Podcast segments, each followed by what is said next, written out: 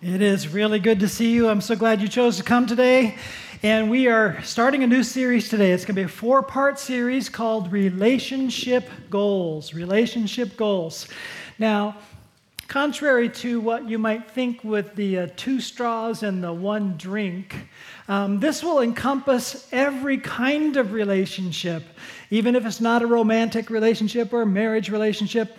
Here's what I know about you every one of you has relationships, right? And so this is going to be about improving those relationships and setting some goals that help all of our relationships. Now, having said that, um, there will be a lot of things stated from my perspective, and, and so there's going to be some relationship things that come from my perspective. You'll have to translate it as it relates to your perspective as we go. We're going to jump right into the beginning of God's salvation story. And in Genesis chapter 2, we read this, and it's quite an interesting comment here. Verse 18, the Lord God said, It is not good. Now let's pause there for a second because sin has not entered the world yet. He has created the world. It is, he keeps saying how good it is. Everything he's made is good. And now, for the first time, he says something's not good and it isn't evil. There's no sin. He's saying something isn't good at this point. And what he says isn't good is for the man to be alone. Now, I know what you're thinking. You're thinking this is about marriage. And to be true, um, right after this, we read the narrative about how God created Eve for Adam in a help, help, helper suitable for Adam kind of relationship. But here's the truth every single one of us has been designed by God to function best in relationships. And so it is not good for us to function alone. And that's something important to focus on. Not good for the man to be alone. I will make a helper suitable for him. So, so, to make it really, really clear on the next slide, you do not need another person to complete you. Okay? You do not need another person to complete you. Jesus came to make you whole as an individual. Single is a whole number. If you never get married, you still have a way to get whole and you need to be whole.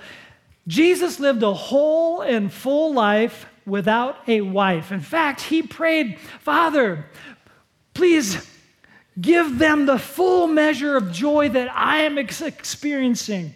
He was f- fully enjoying life whole and complete as a single person in relationship with his father. And he's praying that the unique relationship with his father that he experienced could be ours and we would experience that complete wholeness in relationship with God. So, that's for everybody. We need to be whole the way Jesus was whole. Here's where this series is going. With four pictures, we have four parts that I want to just review with you. Upper left hand corner is today, Christ centered. The next one over is kingdom living. On the lower left is devil kicking. And on the lower right is covenant keeping. Christ centered, kingdom living, devil kicking, covenant living. Would you try to say that with me? Christ centered, kingdom living, devil kicking, covenant keeping. Now, the last one with the rings looks like it's going to be all about marriage, but covenant is what it's all about. If you're single and you're a follower of Jesus Christ, you have entered into covenant with God through Jesus Christ, and covenant keeping is a is a important relationship goal for you and for those around you when you have relationships with others. So those are the four things we are working on together. Before we get further, I want to introduce you. Perhaps if you are new and haven't met my best friend of 39 years, I've known her for 40 years. This is my wife, Gina. And uh, we uh, met 40 years ago. She was my best friend. And then three months from now, we will celebrate our 37th wedding anniversary. And so. That's Gina and uh, my best friend. But here's what I want to say they say a picture is worth a thousand words, but a picture is only one frozen moment in a much larger story. One frozen moment in a much larger story. So I just shared with you a pretty picture. It was a frozen moment. And yet, there's a much larger story. I didn't share with you all of my not so pretty pictures. And we, as best friends, have had many not so pretty pictures. Actually, every lengthy relationship will have many of these not so pretty pictures. Now, um, let me just talk about me specifically. I mean, I've been a believer and following the Lord Jesus Christ since childhood. And so, by the time we met in college, I mean, I was thinking, I'm a Christian, I'm a follower of Jesus Christ, I love God, I'm a good catch. And thinking in those terms, uh, I brought a lot of pain into the relationship. When I uh, would have the habit of thinking that I was right, and I've told you this before when I'm right, I'm the most dangerous. When I think I'm right, I'm the most dangerous. Uh, I brought a lot of pain into the relationship. And none of this pain that I brought into the relationship was because we were young and ignorant. No, the reality is, when I'm honest, is this I did a lot of stupid things. And what's a stupid thing? A stupid thing is when you do something or say something that's very painful to the other, and you know it's wrong to do or say that. That's a stupid thing. You know better and you do it anyway. Having said that, here's what's true about me I am not a mistaker in need of a life coach, I am a sinner in need of a Savior. And in every relationship, this is true. And at first, I thought in terms of my salvation from my Savior is something that took place in the past, and now I'm a good catch. The reality is, I need a Savior every day. I need a Savior to make me whole. I need a Savior that allows me to be the kind of person I would like to be. Why did I do stupid things? It wasn't because I didn't know better, it's because something was messed up inside of me and it was not yielded to my Savior. So, we're going to talk about this kind of thing. So, like I said, as I talk through my lips, you hear from my perspective, and I've been married now longer than I've been single. And yet, all of us in long term relationships have some pretty pictures. Some of us in this room have some pretty pictures that we want to do this to and rip them up because they no longer feel pretty to us because of the pain of the past that have totally ruined every pretty picture that was involved. In fact, the relationship is no more. And so, this series is not designed to pounce and hurt and harm. The Lord Jesus Christ brings us hope even when we experienced a relationship in the past that felt green and lush and full, and the leaves were fluttering in the wind and just felt wonderful and beautiful, and then suddenly the cold, chill winter blew off all the leaves. And there's nothing left that's green and fresh and alive, and you just think the tree is dead. If you're in a relationship and you feel like the tree is dead, let me tell you, there's hope. If you've left a relationship and you know it's dead and you're moving forward, there's hope. There's hope in love in your future through relationships because Jesus is our Savior. Having said that, we have a tendency to look at other relationships and view them through their pretty pictures. And we forget that every relationship is hiding the ugly pictures, the ones that we say, that ain't pretty. And I don't want anybody to know about that. And we all have those because we are sinners in need of a Savior. So, point number one on your outline is this. If you are the kind of person that wants to write something down, you have an outline there. When your life is painful, do not compare it with a mirage. When your life is painful, do not compare it with a mirage. If your relationship pain in the past was so awful and you start pursuing another relationship, make sure that you listen well today because if you're comparing other people's pretty pictures and wanting that, you may be pursuing a perception rather than a reality. Now, I want to bring this same sentence into wordplay, and it's where I live. When your marriage is painful, do not compare it to a mirage. Now, the two words are very similar marriage, mirage. A real marriage that is beautiful, made beautiful and deep and sweet. And my relationship with my wife is deeper and sweeter than it's ever been. It still has not so pretty pictures. Even recently, in fact, uh, I'm not sharing a, a not so pretty picture, I'm just sharing the reality of the fact that I had a sleepless night last night. It's a lot of pressure to talk about relationships. I'm not trying to present our relationship as a model to you, I'm trying to present Jesus as the answer to you.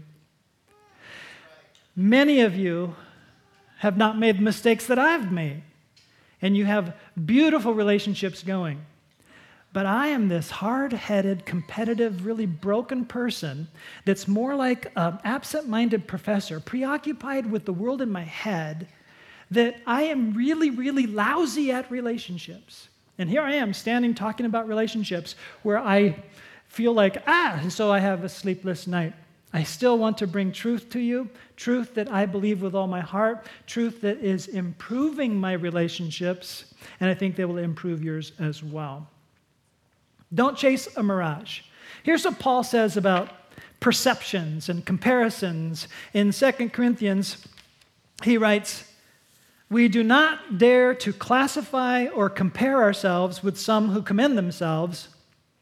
When they measure themselves by themselves and compare themselves with themselves, they are not wise.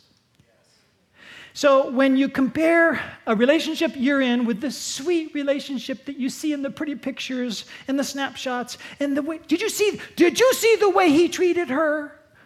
Okay, and that kind of comparison thing, that is not wise and that is not helpful. You're now taking a mirage, your perception, without any of the awareness of their not so pretty pictures, and beating up your not so pretty picture and wishing that you had a mirage instead of something that's more real and better. Point number two don't fall for the myth of the one. What I want to describe here is something I've described before some years ago is that our world is really strong in the idea that, and some of it even has this pseudo Christian background to it. God has this perfect match for you, a match made in heaven. You just have to find that one. Your parents have been praying from the time you were infant, and that someday you'll find that one. Once you find that one, it's going to be a soulmate, and all the puzzle pieces fit together perfectly, and it's going to be bliss forever. Mirage. okay? Here's the problem with the myth. Let's just go practically here. So, a girl comes out of a little painful relationship and it's not so good, and then suddenly she's interacting with somebody that's kind of, you know, nice. And then they decide to go on a date, and he actually opens the door for her. It's like, ha, he's the one, right? And then she's finding out through over dinner that he actually has a nine to five job. he's the one. My other, and then they compare it to the other person who is a professional video game player, you know, and, and it's like, this guy is legit. He's got to be the one. And then all things kind of move along quickly because you're buying into the myth. It's like all the radio songs, it's real. I'm feeling it. I'm feeling all the things that I hear about in all the songs. Then you get married. And then you hit reality. And every relationship does. And the picture is no longer pretty. And when the picture is not pretty, what do you do with that? Well, if you've bought into the myth of the one, you start second guessing. Maybe he's not the one. I will, couldn't be the one. You start doing the comparison thing. I think that person is the one. That person was not like this, and there you go. You're off and running in a horrible direction, and you were in covenant with somebody. Okay? So let me just compare that to a Twinkie. Why not? A Twinkie. You can't build your life around a soft feeling center. That's a Twinkie, not life.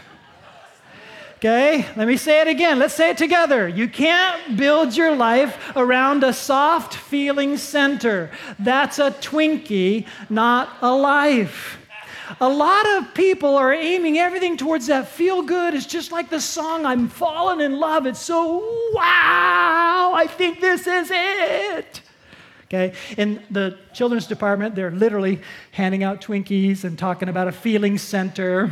Okay, there's no substance there when you're aiming everything around your feelings. You've got to aim your life around something more substantial, more solid than that fluffy, warm, fuzzy, warm feeling, right? And, and impromptu this morning, I, I had another follow up illustration that goes something like this. Okay, so you got to go for something more substantive to build the center around your life. And if it is more substantive and you're not aiming for the feelings as the center, but something more substantive, what will happen is your feelings will follow. And you actually feel better even though you're not feeling centered or feeling focused. All right, you're not following me. So here's the story that just this morning I thought, hey, it worked first service. Let's see if it works again. I'm a dog person. I watch dog behavior. I love dogs. And you see the little dog chasing the tail. You ever seen this? They go round and round and round and round and round and round chasing their tail. You go, what's they're doing? And that's what the old dog was saying too. Came up to the old do- little dog and said, Laddie, what are you doing? Chasing, chasing in circles. Oh, I'm chasing my tail. Well, why are you chasing your tail? Because happiness is in my tail. Wait, Laddie, Laddie, stop, stop. You're right. Happiness is in your tail, but you're going about it all wrong. Really? Yes.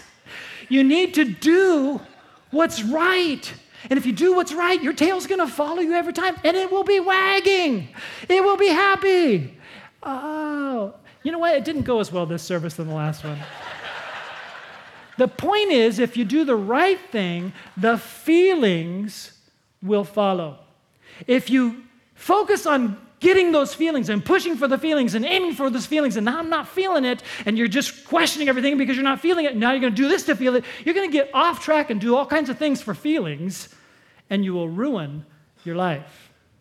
Do the right thing, and the feelings will follow, and you'll build healthy relationships. Point number three Jesus is the one. Jesus is the one. In Matthew 22, 36 through 39, we read, Teacher, which is the greatest commandment in the law? Jesus replied, Love the Lord your God with all your heart, and with all your soul, and with all your mind. This is the first and greatest commandment. And the second is like it love your neighbor as yourself. If we move forward, we're going to read John 14, 6, where Jesus answered, I am the way, the truth, and the life. No one comes to the Father except through me. So, in the first, Jesus is saying you've got to learn how to love the Lord your God with all your heart, all your mind, all your soul, all your strength. And you, you, you start to wonder wait, if I love him with all my heart, what do I have left over for anybody else. And yet, Jesus is saying if God is your one, who's your two? Everybody else. So, in my life, if God is my one, my wife is my two. She's second. Love my neighbor. She's my closest neighbor. Boy, are we close. And I have many other neighbors too. You're going to love the one first with all my heart. Now, if I love with all my heart, you think I have no heart left to love my neighbor, but this only works if you're loving wholeheartedly the source of all love. It doesn't work in any other way. And then Jesus goes on to say, He is the way to the Father. So if you want to love the Father with all your heart, good luck without Jesus, because without a Savior, you don't have a chance to love God with all your heart because you're a sinner. You need a Savior that makes you whole, and out of that wholeness, you can connect wholeheartedly to God. In connecting wholeheartedly to God and Jesus, you're going to connect to the source, and here's what happens. As you're loving God, you're being filled up with His love, even as you love. You're not going to outlove Him. You love Him, and He's filling you up with His love, and He just fills you up with so much love, it's just now overflowing to your neighbor because He's the source. You go the other way around, and it's drying up quickly. And I want to talk about that with this next illustration. What's at the center of your life? If you're loving God wholeheartedly with all your heart, then God is at the center. And this whole message is Christ centered. Is the relationship goal that's going to spill over and give you everything you need to make your relationships sweeter and better. If Christ is at the center, he's going to affect your values and beliefs, your actions and decisions, your influence and impact. And this is right where the problems were in my life. Because although I was saved and said that Jesus was my Lord, he still really didn't occupy the center. I had self at the center. And when self is at the center, there's a lot of pain in relationships. Let's back it up. What's at your center? Everybody has something at their center. Maybe for you, you're a very selfless person, and self isn't the center. Maybe for you, your kids are your center. Well, there's a problem there too. It's going to be a problem to your marriage. It's going to be a problem to other things. Kids are great, but if they become your center, your center is causing your values and beliefs, actions and decisions, influence and impact to be off center. God has designed us in such a way that every single one of us has to fill a vacuum that we now have in our experience. And the only one worthy to fill that vacuum is the Lord Jesus Christ. If you fill it with anything else, your life starts to become off centered and will begin to experience pain in various ways. So, if marriage becomes your center, it's like, honey, I'm a Grand Canyon of needs. Please fill me. And, and she's just, that's too much. She's not God. She can't fill your every need. She can't satisfy your every longing. She can't be the one for everything. There's only one one and that's God who fills and makes whole. If you're looking for your relationship to make you whole, you'll start to put pressure on that relationship, expectations on that relationship, and it starts to be a grind and painful. I know from experience because I'm a sinner in need of a Savior. I am praying now with regularity Lord God, you are my fixation, my only fixation that actually fixes. Any other fixation that I might have even if it's ministry, is going to cause pain in my relationship. God first, my neighbor second, my church job comes next to my wife. Sorry. Because God first holds it together. The wrong fixation will fragment and pull me apart. Any fixation that isn't Jesus Christ will begin to unfix you, pull you to pieces, and cause pain in your relationships. Now, as we're running out of time, we're going to be looking at what will we do to improve our relationships, to become more Christ centered. Some of you are going to be really excited about this, and some of you are going to go, oh, crud. Um, I'm going to suggest to you, and I gave you a prayer. It's on your outline, it's on the screen. I'm going to suggest that in relationships, you begin to look for ways to become Christ centered, especially in relationships where the relationship is with another Christ centered person, that you might pray with that other person. For me, this was like the final frontier. It was so hard to pray together in our marriage. It's such a vulnerable place. It's so hard to keep it consistent. I, would rather kind of pray alone, you pray alone, we'll do our parallel lives with God thing, and He'll make it come together. But then I knew that wasn't the way it was supposed to be to experience oneness. And so it was like the final frontier. So I want to jumpstart that for a number of you. And some of you are going, huh, this prayer, that's, that's a snap. We pray an hour together every day, and it's really amazing. Amen. I'm grateful that you have that going on. But there are others in this room that it's like, oh, crud, you want us to what? Pray together every day? That, that's just not going to happen. But I want to make it really easy. And so this is the prayer. Okay? Take a look at it, take it with you, grab it. And I'm not saying hold hands and read it. just let it lead you and keep it that simple. Keep it short, keep it consistent, if you miss a day, don't miss two. And just get this rolling because if you get this rolling, this oneness in prayer together is going to have its uh, effect on other areas where your relationship is going to get stronger and stronger. Those not so pretty pictures are going to be fewer and fewer, and more pretty pictures will come together.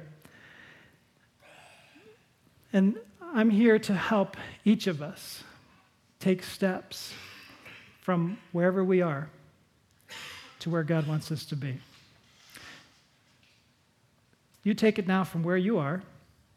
How could I make a simple prayer every day the starting point? Let me pray for you. Heavenly Father,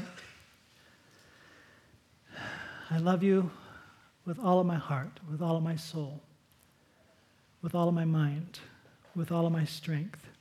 Sometimes I say these words and it feels just like words because I know that there are other things that have pulled my heart aside. And you are not truly center, but I'm turning my face towards you. I turn to you and look to you for life and fulfillment and satisfaction and joy.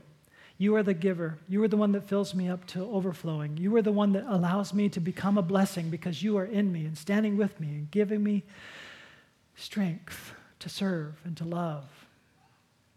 May you be entering into our experiences together in simple prayers, uniting and putting our faces towards you.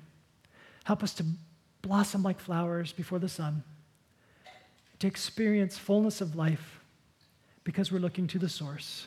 Lord God, I want to look to you over and over and over. Be my Savior, be my God, be my everything, be my one. It's in Jesus' name that I pray. Amen. Hope to see you next week for the next installment of Relationship Goals. We're going to be looking at kingdom living. If you have a prayer need today, we have a prayer team to the right of the stage, and today is the last day to sign up or start here, which is next week. So if that's you and you want to have some support in building a foundation to your life, what it looks like to follow Jesus, that's the thing to do. Go across the hall, sign up for start here. See you next week. God bless you.